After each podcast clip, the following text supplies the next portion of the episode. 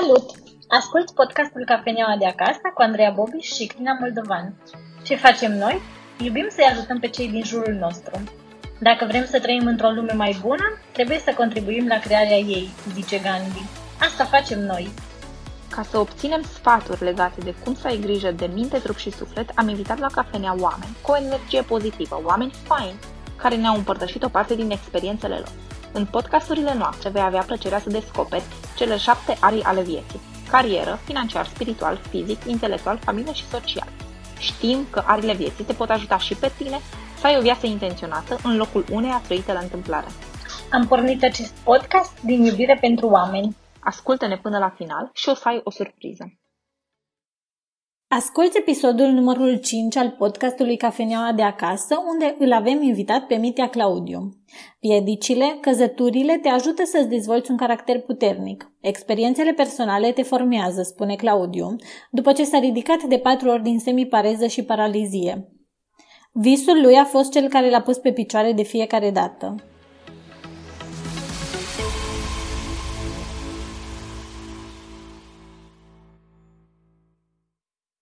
Suntem foarte fericite să-l avem alături de noi pe Claudiu. Salut, Claudiu! Salutare tuturor!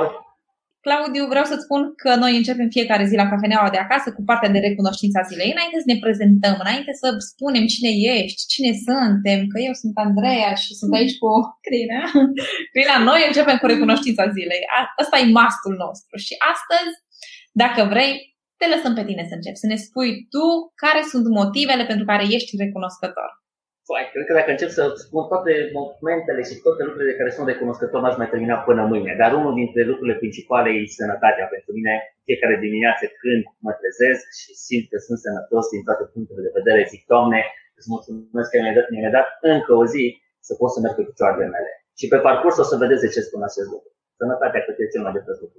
Păi, și eu sunt recunoscătoare pentru că sunt sănătoasă.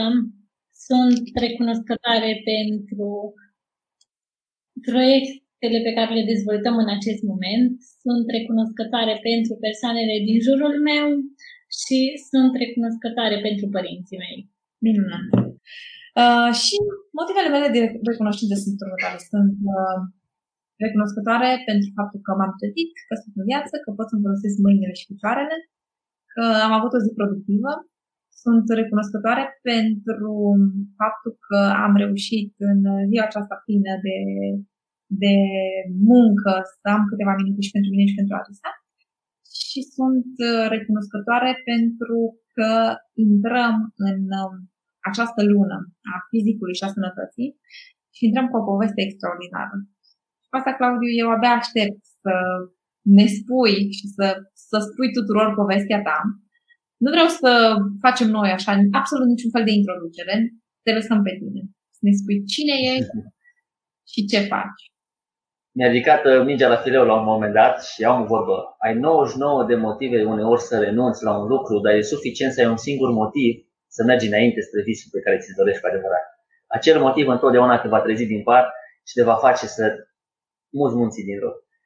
Iar eu, exact, eu am venit cu un motiv sau cu un vis măreț. Cred că asta a fost și scopul și dorința de a mă ridica de fiecare dată când am avut probleme de sănătate, pentru că am trecut prin altă Salutare tuturor, dragilor! Claudiu Mitea mă numesc, am 29 de ani. Sunt fost sportiv de performanță, multiplu campion național și internațional la gimnastică artistică. În primul rând vreau să mulțumesc și lui Andreea și lui Pina pentru dat. Sincer, am și emoții. Nu mă așteptam să am emoții. De obicei uh, îmi pot controla emoțiile, dar de data asta mi-a transmis un vibe extraordinar de fain și o energie super pozitivă și se simte lucrul ăsta. Se simte pentru că atunci când ești înconjurat de oameni minunați, primești energia aia și n-ai cum să nu se ridice părul pe tine sau să nu simți emoția. Uh, în primul și în primul rând, vreau să vă spun uh, o experiență foarte faină cu care m-am, pe care am întâmpinat-o la vârsta de, adică de acolo pot spun că am început această călătorie. Și asta a fost la vârsta, sau înainte să dau și spunea să începem așa. A fost la vârsta de nem sportul de gimnastici la vârsta de uh, 6 ani. La 6 ani am început să fac sport șase ani mai târziu, la vârsta de 12 ani, a fost selecționat în lotul, nu lot, în, la clubul din Timișoara și acolo, practic, mi s-au deschis oarecum porțile gimnastice, să zic așa, pentru că în Sibiu, eu sunt din Sibiu, nu erau condițiile necesare să pot să fac performanță.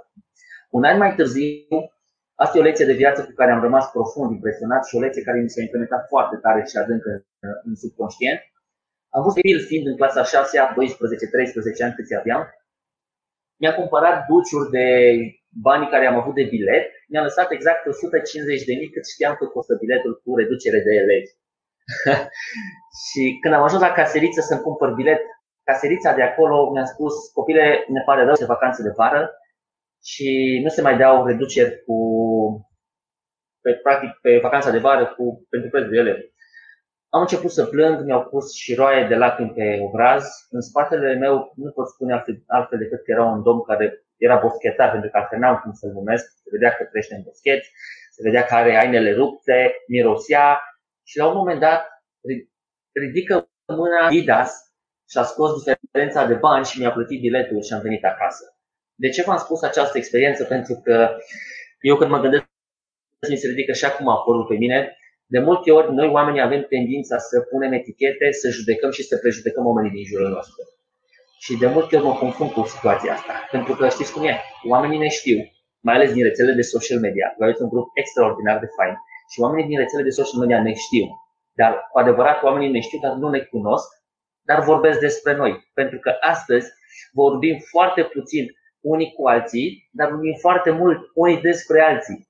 Și asta e o lecție de viață pe care noi trebuie să luăm. Să nu mai punem etichete pe oameni, să nu mai judecăm și să nu mai prejudecăm oamenii. Pentru că abia atunci când cunoști omul, nu când îl știi, poți să-ți dai seama cu adevărat ce există în sufletul lui, mintea lui și atunci poți să spui, da, cu adevărat acesta e un om care poate fi un exemplu pentru cei din jur.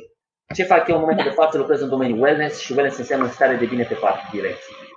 Ce înseamnă aceste direcții practic? Una dintre ele este bunăstarea fizică. De ce zic bunăstare fizică? Pentru că astăzi 99,9% din glob și din populație caută să fie sănătoasă, să aibă energie, să aibă o alimentație corectă și echilibrată, o nutriție foarte bună, o sănătate de fier și, în primul și în primul rând, o încredere mai mare în propria persoană. Cred cu tărie că forma fizică ne dă și o încredere foarte mare în propria persoană. Doi, bunăstarea financiară profesională joacă un rol cheie. Și de ce spun că joacă un rol cheie? Pentru că pentru a fi în formă maximă ai nevoie de bani. Pentru a călători ai nevoie de bani pentru a te îmbrăca ai nevoie de bani. Și cu toate pătrățelele din lume și cu toată forma fizică extraordinar de bună, nu poți să plătești, nu știu, vacanțe și călătorii. Deci banii joacă un rol important în viața noastră. În același timp, bunăstarea mentală și emoțională joacă un rol cru- crucial. De ce? Pentru că oamenii au nevoie de sprijin, oamenii au nevoie de susținere, oamenii au nevoie de încurajare și au nevoie de dragoste. Și din păcate, de multe ori, oamenii nu mai au aceste lucruri nici măcar din partea familiei și mă doare când spun lucrul ăsta. Nu în ultimul rând, partea spirituală cred că este cea mai importantă lată. De ce? Pentru că dar din dar se face rai. Și cred că cea mai mare împlinire a unei persoane vine atunci când contribuie și în viața altor persoane și le ajută și pe ele să evolueze. Dar de fapt oamenii caută un echilibru în viața noastră. Și când vorbim de acest echilibru, vreau să spun că astăzi oamenii foarte mulți dintre noi uh, poate au dragoste, dar nu au bani. Și au de multe ori certuri în cupluri pentru că nu sunt suficienți bani în casă. Oamenii au bani, dar poate nu au sănătate. Și dacă nu ai sănătate, nu poți să lași corpul ăsta departe și să-ți iei alt corp. Pentru că sănătatea, cum spuneam, joacă un rol extraordinar de important. Și de multe ori, iertați-mi expresia, sunt persoane care astăzi își tratează corpul ca pe o ruină. Sau să spun și mai urât, ca pe un coș de gunoi. Aruncă în corpul lor, în templul lor, pentru că spun că corpul nostru este un templu, absolut tot ceea ce ne pică în mână. Absolut orice dulciuri care nu au avut nicio relevanță, doar pentru că inima cere ciocolată, dar de multe ori blugii cer salată, noi mâncăm pe bază emoțională. noi mâncăm pe bază emoțională. Și atunci partea de sănătate e foarte importantă. Dar sunt persoane care arată extraordinar din punct de vedere fizic, dar nu au liniște și pace sufletească. Echilibrul ăsta, de fapt, este cheia către succes. Și astăzi, orice om poate să dea într-o extremă, să arate impecabil, să, nu știu, aibă dragoste, să aibă bani, dar în schimb echilibrul, de fapt, nu poate oricine să-l aibă pe termen lung. Este că atunci nu poți obține medalea de aur fără să suferi, e logic, și echilibrul că nu poți să rămâi campion pe termen lung dacă nu găsești echilibrul de care tu ai nevoie. Eu de tânăr și de mic am fost un băiat foarte ambițios, cel puțin așa mă consider, și asta nu vreau să spun eu, cel puțin o spun oamenii din jurul meu și lucrul ăsta mă încântă. Și de ce spun că am fost ambițios și cu voință foarte mare? Pentru că am trecut prin foarte mari provocări în viața mea. Și nu contează niciodată de unde pleci, ci contează unde vrei să ajungi. Pentru că cea mai mare problemă a oamenilor pentru care oamenii își pierd uh, stima de sine, încrederea în propria persoană, este datorită faptului că oamenii pleacă la drum, dar nu duc la sfârșit ceea ce ei încep. Și atunci de asta ei își pierd încrederea și stima de sine în propria persoană. Din cauza asta, pentru că nu duc la final ceea ce încep. Cum spuneam, sunt fost campion și multiplu campion la, la gimnastică artistică, campion național și internațional. Eu am început gimnastica la 6 ani, la 12 ani am plecat la Timișoara, am plecat de acasă singurel.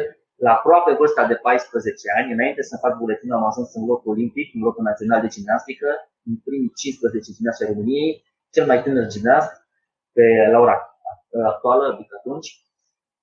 Și de atunci au început provocările. Doi ani mai târziu, uh, doi ani mai târziu am trecut prin foarte mari provocări. La vârsta de 16 ani am avut o semipareză toată partea stângă și toată partea dreaptă la față.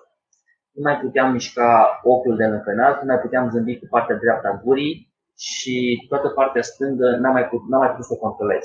Mi-aduc aminte că eram în spital la vârsta de 16 ani la Sibiu și când am vrut să mă așez pe un fotoliu pe coridor, am picat efectiv în, în nas, în cap, să spun așa, și mi-am dat seama de fapt că lucrurile sunt foarte grave. Vedeam dublu, nu mai aveam echilibru, nu mai puteam să controlez absolut nimic. Prin voință, prin, uh, nu știu, credință, prin uh, rugăciune, prin visul acela de a deveni campion olimpic în gimnastică, în patru luni de zile mi-am revenit complet, fără nicio sechelă, să spun așa, 3-4 luni mai târziu am fost rechemat în lotul național de gimnastică, m-am dus pentru visul acela de a deveni campion olimpic. Au urmat campionatele europene de gimnastică în Grecia. Am avut înainte de campionatele europene un concurs, mi-a făcut o impresie foarte bună și acolo. Am câștigat uh, patru noi medalii, dintre care două de aur. Dar după două săptămâni, uh, din păcate, din nou problemele de sănătate au reapărut și m-au dobărât. Mi-au mulțit amândouă picioarele Continuă mă stăm două picioarele pentru că nu am mai putut să merg. N-am mai avut control în picioare. Din nou au urmat tratamente foarte severe. Am început la un moment dat și un tratament cu venin de albine. Eh, cred că am făcut 4-5 mii de înțepături de albine. Domnul doctor aici la Sibiu le lua dintr-o cutie, el îi spunea stup și le așeza pe coloană, pe mâini. Era o durere cumplită. Deci era o durere cumplită. Nu știu cum să vă spun că se întindea acel venin prin corpul meu. Dar am trecut peste toate aceste inconveniente, mi-am revenit și a doua oară, și la vârsta de, eu merg foarte rapid prin toată povestea mea, la vârsta de 17 ani, din nou problemele au revenit și a fost nu se pareză pe partea dreaptă, mâna și piciorul între Da, sunt amintiri poate neplăcute, dar în același timp am înțeles că fiecare impas, fiecare cărămidă, de fapt, a construit caracterul pe care l-am astăzi. Pentru că poți să citești o carte, dar nu o carte îți formează caracterul, ci drumul prin viață și experiențele tale personale. Și când spun asta, e din cauza faptului că dacă doar când doare crește mușchiul, ce nu te provoacă nu te schimbă și ce nu te omoară te face mai puternic în permanență. Am trecut și peste a treia pareză și a venit a patra la vârsta de aproape 19 ani și atunci am fost complet. Cunicături, amorțeli, înțepături, pur și simplu nu mai simțeam nimic când stăteam pe pat și încercam să dorm, parcă stăteam pe un pat de ace, un pat plin de cuie, mi-a fost foarte greu. Am mers înainte și la vârsta de 22 de ani am început să schimb complet stilul de viață, să schimb totul. Uh, astăzi sunt antrenor de stil de viață, ajut oamenii să schimbe alimentația, ajut oamenii să schimbe gândirea și pur și simplu am făcut niște schimbări foarte, foarte mari. Aici prima poză în stânga este la vârsta mea de 17 ani. Acolo mi-am, mi-am stricat complet uh, tot corpul. De ce? Pentru că am luat foarte multă grăsime din cauza perfuzilor, nu aveam voie să mănânc sărat, dar pas cu pas, prin toate etapele prin care am trecut, Uh, am ajuns și pe la România în talent, am ajuns și pe la Măruț, am ajuns pe toate emisiunile posibile, pentru că nimeni nu venea să creadă cum reușești să te ridici de fiecare dată cu fiecare provocare pe care tu o ai. Uh, am ajuns să întâlnesc foarte multe persoane și la București și în Sibiu, practic peste tot unde am fost. Și asta îmi dădea mie energie și mă încărca cu entuziasm pentru că vedeam persoanele cum se schimbă radical. O imagine întotdeauna spune mai mult decât o mie de cuvinte și mi-a rămas în minte că atunci când îți vine să renunți, aduce aminte de ce ai început. Cred că este cel mai important moto pe care eu pot să-l am în mintea mea. Pentru că de multe ori uh, noi oamenii renunțăm și renunțăm înainte de vreme. Ar fi foarte multe lucruri de povestit, dar v-am promis că încerc să nu depășesc mai mult de 15 minute. Dacă e, o să ne putem lungi. Păi să știi că Eu, eu sunt curioasă de următorul lucru. Ai trecut prin provocările astea, nu odată, cât de patru ori, în mod repetat. Și cumva, în momentul în care aud o astfel de poveste, în mintea mea, ce trebuia să învețe de prima dată și nu a făcut-o?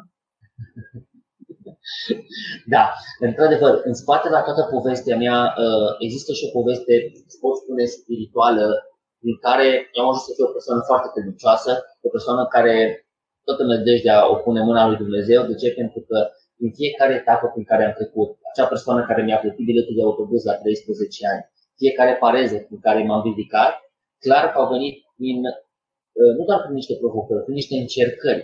Și clar că încercările alea vin cu un scop și vin cu un motiv. Și e clar că fiecare cărămidă care, cu care se aruncă în tine, tu trebuie să o iei și să-ți construiești propriul castel, propriul scut. Și eu cam asta am început să fac.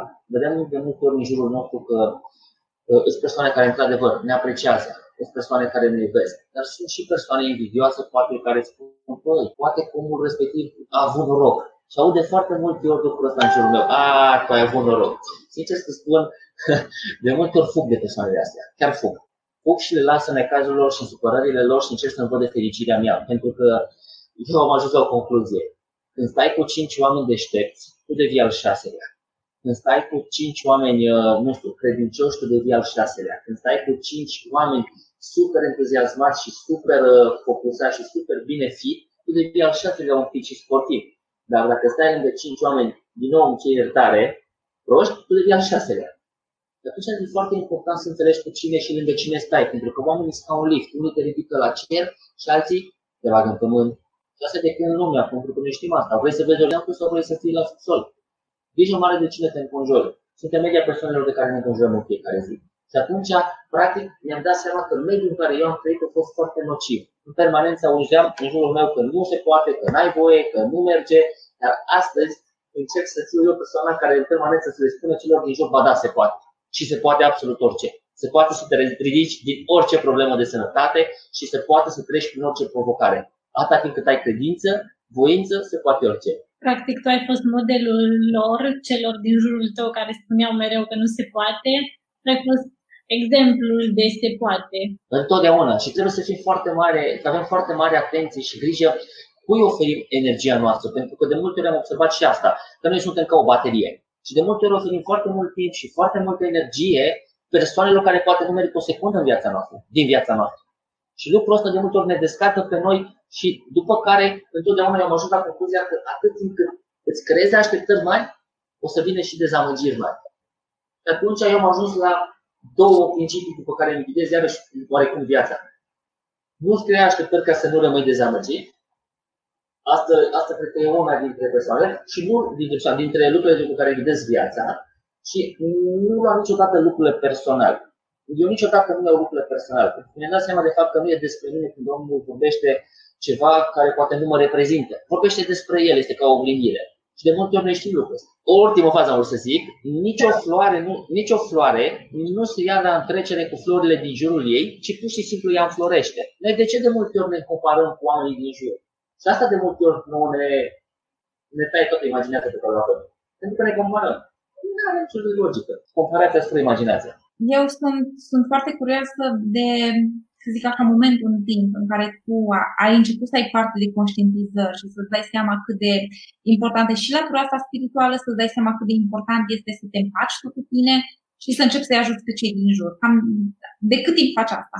Fac asta de șapte ani, dar uh, clar că primii trei ani de zile, mai mult pot să zic că am urmărit, mai mult am studiat, mai mult uh, am stat în umbră, dar în același timp uh, când ieșeam uh, în fața ecranelor, de cele mai multe ori mă făceam poate de râs. De ce? Făceam asta din entuziasm, dar neavând educație, știm cu toții, informația este gratis, educația costă. Și dacă tu ești în față cu informație, dar nu ai educație, cu siguranță nu dai bine. nu dai bine. Tocmai de asta încep din afară criticile, încep din afară tot felul de păreri și lucrul ăsta ne afectează. Dar eu de atunci, cum spuneam, am învățat să nu mai le iau personal, ci să înțeleg că este un proces. Și cum spuneam, cu fiecare cărămidă care era aruncată în mine, sau pot să spun și altfel, fiecare bulgăr care era aruncat în mine, am început să constru- construiesc oameni de zăpadă. O să spui asta, sau cu fiecare lămâie, care era aruncată, am început să-mi fac limonade. O limonez. Nu sunt bun la română, sunt bun la, sunt bun la sport. Glumesc.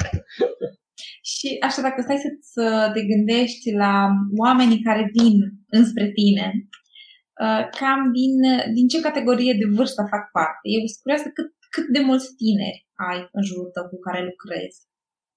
Uh, aproximativ, într-adevăr, oamenii care vin către mine sunt între 16 ani, cam de aici încep, și până pe la vârsta de, am clar și oameni peste 50 de ani, dar ceea ce predomină este între 18 și 35, 40, cam aici, 20-40, cam asta este media de vârstă care eu lucrez cel mai mult. Pentru că ei sunt cei care încep să conștientizeze cu adevărat că au nevoie de o schimbare. Pentru că viața nu este despre cât, despre cât trăiești, ci este despre cum o trăiești întotdeauna. Văd, vedeam în spital, de exemplu, când eram internat cu problemele mele de sănătate, cum oamenii se complăceau în comoditate, cum oamenii se complăceau în mediocritate, din păcate, și își dădeau ultima suflare pe patul de spital, pe patul de Uite, pe exact cum spuneau, când ai o problemă de sănătate, tu nu poți să lași corpul ăsta și să te muți în altul. În el vei trăi toată viața, respectă, apreciază, iubește. Pentru că de multe ori vedem că plecăm cu mintea total în altă parte, dar corpul rămâne aici. Claudiu, cum, uh, cum arată o rutină ta zilnică? Care sunt lucrurile pe care le faci, când au timp în programul tău neapărat, fără să negociezi cu tine sau cu altcineva? Uh, foarte fain, foarte bună întrebare. Chiar acum de câteva zile, uh, cred că am postat uh, legat de rutina asta. Cristina Tegla este una dintre fetele cu care eu colaborez foarte de aproape și ea mereu îmi spune că sunt un băiat foarte conștiincios și foarte disciplinat. Că n-am mai întâlnit un băiat atât de disciplinat ca mine, atât de, nu știu, toate hainele sunt aranjate, totul, tot să fie totul. nu știu dacă e un defect sau dacă e un atu, lucrul ăsta, dar pe mine mă ajută, mă ajută. Și eu, în general, îmi ghidez fiecare zi cam după 5 lucruri. Poate și mai multe, dar 5 lucruri de bază. Primul lucru pe care îl fac atunci când mă trezesc, excluzând spălatul pe dinți, pe față și așa mai departe, primul lucru pe care îl fac este micul dejun. Micul dejun este baza pentru mine. De ce micul dejun? Pentru că foarte puțini oameni înțeleg de fapt că micul dejun uh, îți dă startul zilei. Și eu, pe asta, în primul și primul rând, Ăsta e principiul cu care mă acces cu oamenii cu care eu fac schimbări în alimentație și stilul lor de viață. Indiferent că oamenii vin să ia în greutate, că vor să săbească, că vor să schimbe stilul de viață, micul dejun este baza. Și din păcate astăzi 8 persoane din 10 nu mănâncă dimineața și celelalte 2 din 10 care mănâncă, mănâncă ce apucă.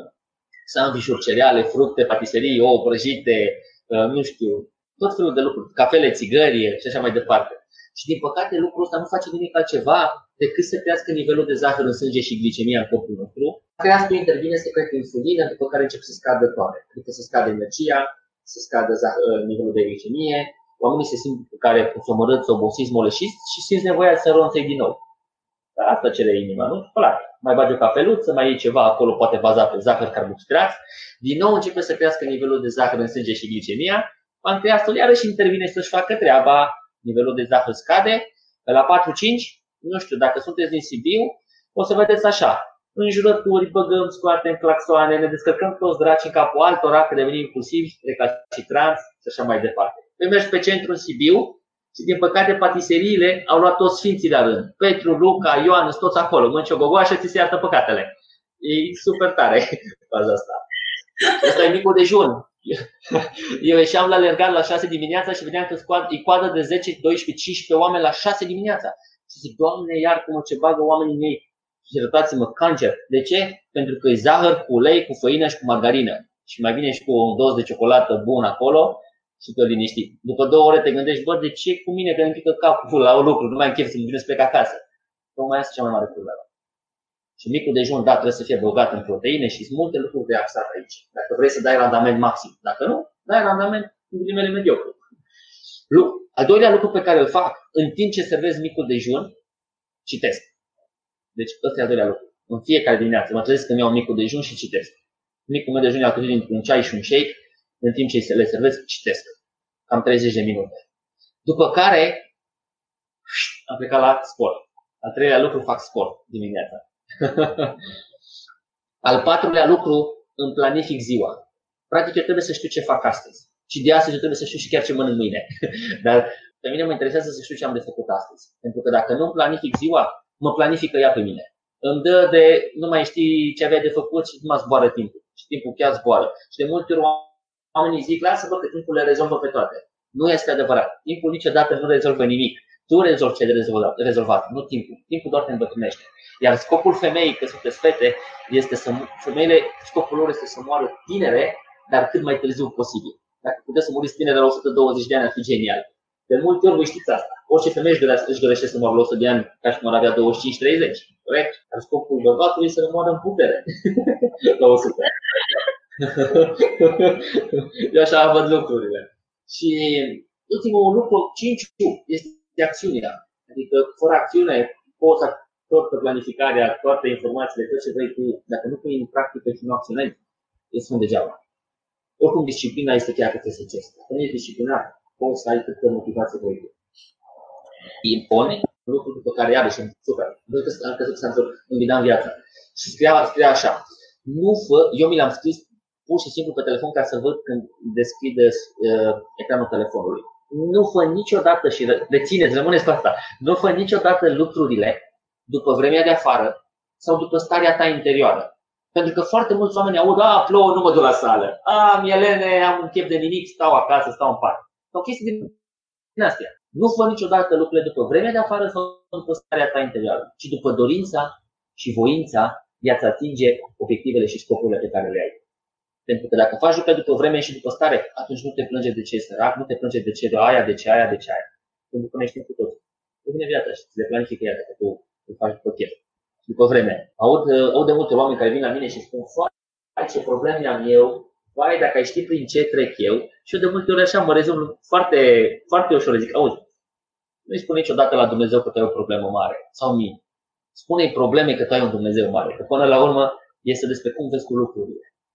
Eu așa, așa văd lucrurile. Și oamenii vine și sper să reușesc și eu și sper să slăbesc și eu. Păi doar când îți spui sper, e clar că tu și dacă ai cancer și spui sper să te faci bine, tu nu să te faci bine. Scuză-mă. Adică tu trebuie să-mi spui mie, eu sigur reușesc. Eu nu se pune problema. Eu clar că de-am plecat să ajung la final. Dacă tu zici cu sper, cu poate, cu dacă, înseamnă că nu. Nu funcționează. Totul e mindset. Mindset, atitudinea. Și asta e și cartea care o să vreau să o recomand. Mai avem puțin, uh, mai avem puțin până la carte. Mai spune-ne încă un lucru. Am înțeles că, să spun așa, în linii mari, tu iei energie din visul tău pentru care lupți în fiecare zi, oricare ar fi acela. Uh, dar ce faci în, în momentele astea în care, hai să spun așa, vremea e proastă și starea ta nu e cea mai bună? Cum te, cum te ajuți tu pe tine? Uite, vezi, cum e, uh, la un moment dat oamenii vin și zic că nu pot. Și oare cum aici se rezumă? Nu pot, nu pot, nu pot. Eu când aud oamenii că nu pot, nu pot, le zic așa, când vine ziua marului, o să dai seama cât de multe pot. Pentru că la mine a venit ziua marului la un moment dat, când am trecut prin niște provocări destul de mari.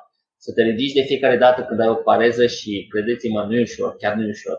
Adică trebuie să ai un mindset super puternic, pentru că, uite, Uh, nu o să dau un nume, dar am o prietenă care de curând am aflat că are problemele pe care eu le-am avut și clar că mai setul ei a zis că ea vrea să-și ia viața. Dar de fapt, serios, tu așa, așa pui tu problema, crezi că acolo se rezolvă și se rezumă tot? Nu. Chiar nu.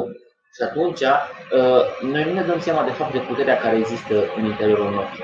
Și de multe ori ne dăm seama de asta abia atunci când vine ziua amarului, când vine durerea. Uh, tu cum ai reușit să ai mai ul ăsta în momentele acelea? Că îmi pot da seama că a fost destul de ușor și a fost ceva acolo care să te facă să mergi în direcția asta sau cineva sau... Noi, în spital, de exemplu, foarte mulți, foarte mulți medici care veneau acolo când aveam tratamente și așa mai departe, clar că foarte mulți mi-au spus că eu nu o să mă fac bine, pentru că problemele mele de sănătate pe care le am, am prieteni care efectiv nu s-au mai vindecat și oricum pot să le apară, pentru că nu există un tratament care să te ajute să te vindeci. La mine clar că încă sunt acolo, dar prin puterea lui Dumnezeu, prin puterea mea, prin atitudine, prin tot, clar că momentan pot să nu mai apară niciodată. Și legat de întrebarea ta, cum ai reușit să îți duci această putere de caracter și atitudine și cum vrei tu să o iei și să o numești, doctorii și ei se mirau de multe ori, băi, cum este posibil ca omul ăsta care are problemele astea de sănătate să continue să zâmbească să continue să încurajeze oamenii din jur când de fapt el, el nu-i bine. Ceva de genul ăsta. Pentru că de multe ori eu observ și chestia asta. Și nu la mine, la foarte multe persoane din jur. Noi oamenii suntem foarte buni la dat cu sfaturi. Adică, mai ales românii, și și cu părerea. Dar, în general, uh, dacă pe mine mă amuză un pic lucrul ăsta. De ce? Pentru că am persoane care uh, intră pe program la mine și le ajut să schimbe stilul de viață. La un moment dat vin și spun, auzi, cine zice prietena mea, să mănânc din aia, să fac din aia, să nu știu ce. Deci de fost prietena ta unde lucrează? Păi la benzinărie. A, vinde benzină, dar spune ție ce să mănânci. Am înțeles. Dar cum arată prietena ta? Păi are vreo 25 de kg surplus de greutate. Dar machia are probleme cu glanda. Și mai fac câteodată glumele mele eroice cu care glandă, cu dreapta sau cu stânga. că de fapt nicio glandă e stilul de viață. Și mă amuză lucrul ăsta că oamenii se lasă foarte mult impactați și se lasă foarte ușor influențați de părerile celor din jur. Și, practic, eu mă încarc prin a, nu știu, prin a, nu știu, da energia mea, prin a da încrederea mea către oameni. Pentru că dacă nu reușesc să fac asta, la pământ. Deci prin asta mă încarcă. Să ofer energia mea să ofer atitudinea mea, să dau din încrederea mea, pentru că dacă astăzi nu vezi, uite-te prin ochii mei și cu siguranță o să vezi unde vei să ajungi. Eu așa văd lucrurile, nu știu, asta mă încarcă pe mine. Și doctorul acolo chiar spuneau, doamne, dar de unde are asta atâta energie, de unde are asta pozitivism în el? Păi dacă n-am pozitivismul ăsta, înseamnă că l-am îngropat de mult. Pentru că o vedeam pe mama plângând, o vedeam pe mama frustrată și supărată din cauza mea și am zis, dacă eu nu zâmbesc, nu o să văd pe mama în viața mea cu zâmbetul pe față. Și atunci, dacă ea nu are puterea să mă încarce pe mine, înseamnă că eu trebuie să am puterea să încarc pe ei, indiferent în starea în care sunt. Și pur și simplu, asta de fapt m-a ajutat să-mi schimb mai ul ăsta. Pentru că ori te complaci, ori schimbi plata. Pentru că Dumnezeu și Biblia scrie să vă bucurați în necazurile voastre. Nu de necazurile voastre, ci în necazurile voastre. Aici e o întreagă teorie dacă ar fi să discut de, de chestia asta, că să vă bucurați în, în necazurile voastre. Dar de multe ori pentru noi e o catastrofă tot ce se întâmplă, mai ales când vorbim de probleme de sănătate. Dar nu e chiar așa, pentru că din cu provocările astea vin, cum spuneam, să clădească în tine ceva putere. Trebuie doar să vezi. Cum e acum mama? da, asta e un lucru foarte, foarte fain, pentru că mama și tata, în special tata, e cel mai bun prieten al meu și mama e suflet, cum eu pot să zic, și clar că pentru ei e wow. Deci pentru ei mă susțin în absolut tot ce fac, în absolut tot ce fac. Eu, cum am zis, de la 12 ani am plecat de acasă și am fost tot plecat. Doi ani la Timișoara, după aia 2-3 ani la Bistrița, după care am venit un pic acasă, am plecat la București, mi-am deschis acolo cu sport, și așa mai departe. Și acum am întors chiar acasă, să-mi dezvolt și aici. Și acum îl stau cu mama și cu tata la vârsta de 20 de ani, am zis, bă, stau, dar nu stau decât un an, maxim doi. De ce? Ca încă să pot să le ofer timp și energia mea, pentru că n-am stat toată viața cu ei. Și când n-am avut și prietene, nici iubit, am zis, ok, fac asta. Dar mi-am zis, de la anul, am zis, anul ăsta e ultimul, de la anul să mă mut. Pentru că nu e vorba că nu mi-aș permite sau că nu aș vrea. Dar pur și simplu, cred că e, pentru ei, nu știu, totul să aibă copii lângă ei, pentru că văd de multe ori bătrâni care sunt abandonați în sate. Am avut un prieten la azilul de pătrâni pe care îl, îl vizitam în permanență, avea 115 ani. Și văd de multe cum, da, văd de multe cum bătrânii săraci s-au abandonat și că copii efectiv doare să nu zic unde de părinți. Și pe mine chestia asta mă doare. Chiar mă doare pentru că cred că cea mai importantă legătură e și cu părinți. De multe ori noi nu putem, nu putem niciodată să întoarcem părinților ceea ce ne-au oferit. Claudiu, având în vedere că avem destul de mulți tineri în grup și tu ți-ai urmat visul și te încarci visul tău și visul tău te ajută să te învingi de fiecare dată, ce sfat le-ai dat tinerilor din grupul tău și urmează și e visul să facă ceva în privința asta. Pentru că fricile și părerile oamenilor din jur. Uh-huh, am înțeles. Da, clar. Prima și prima dată e, e vorba de scopul și de obiectivul pe care îl au. Uh, vedeți că de multe ori uh, când am învățat să mergem pe bicicletă, uh, dacă cădeam, ne ridicam și nu contează câte julituri și ce pățeam, și dacă ne rupea mâna, tot făcut. Am avut un accident cu motorul, asta nu vi l-am mai spus în urmă cu patru ani de zile, m-am izbit de toți pereții, m-au luat smurdul și foarte multe persoane m-au întrebat, nu, și te mai urci pe motor?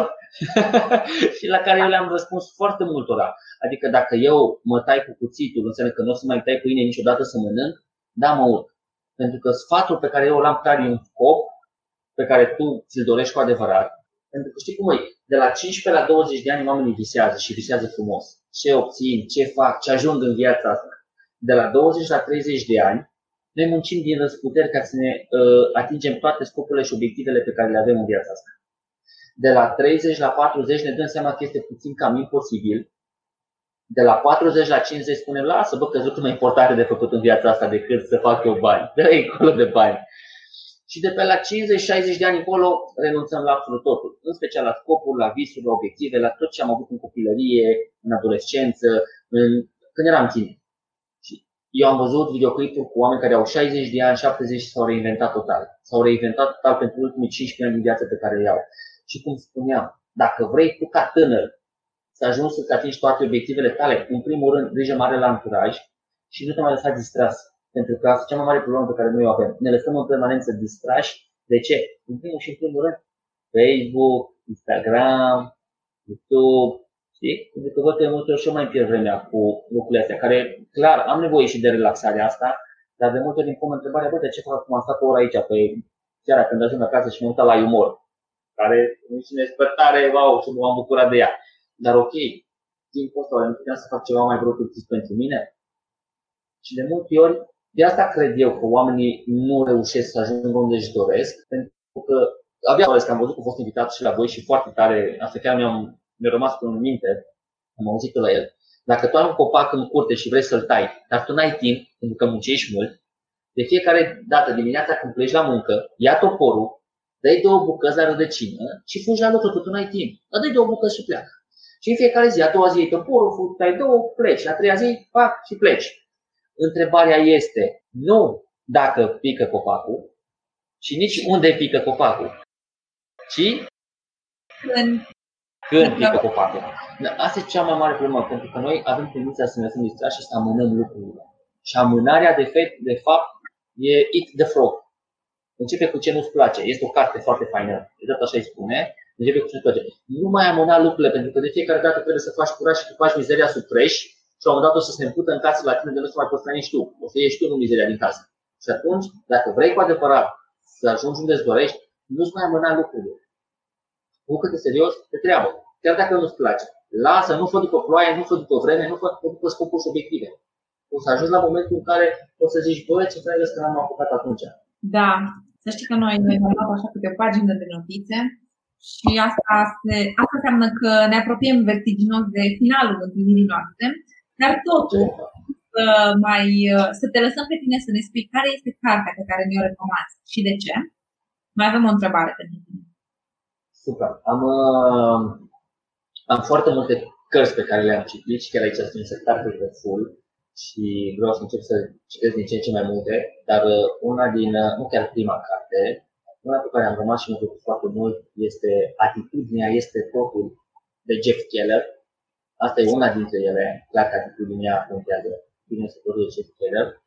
Și iarăși una cu care eu am rămas personal puțin impresionat pentru că m-am regăsit în absolut totul, la o de menționat, și în spate poveste spirituală, Peaceful Warrior, calea luptătorului pașnic. Dacă n-ați văzut filmul în prima dată, uitați-vă la film.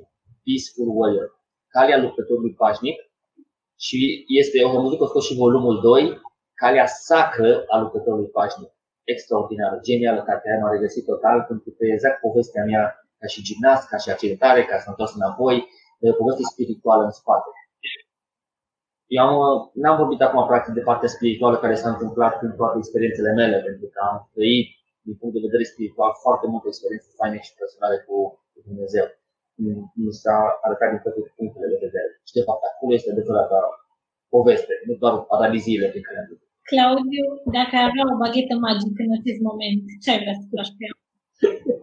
foarte mult preț pe, foarte, foarte mult preț pe suflet și cred că dacă aș avea o baghetă magică înainte de bani, înainte de sănătate, înainte de totul, cred că dacă aș fi Dumnezeu pentru o zi, că asta să dea bagheta aia magică pentru mine, cred că aș, aș mântui pe toată lumea.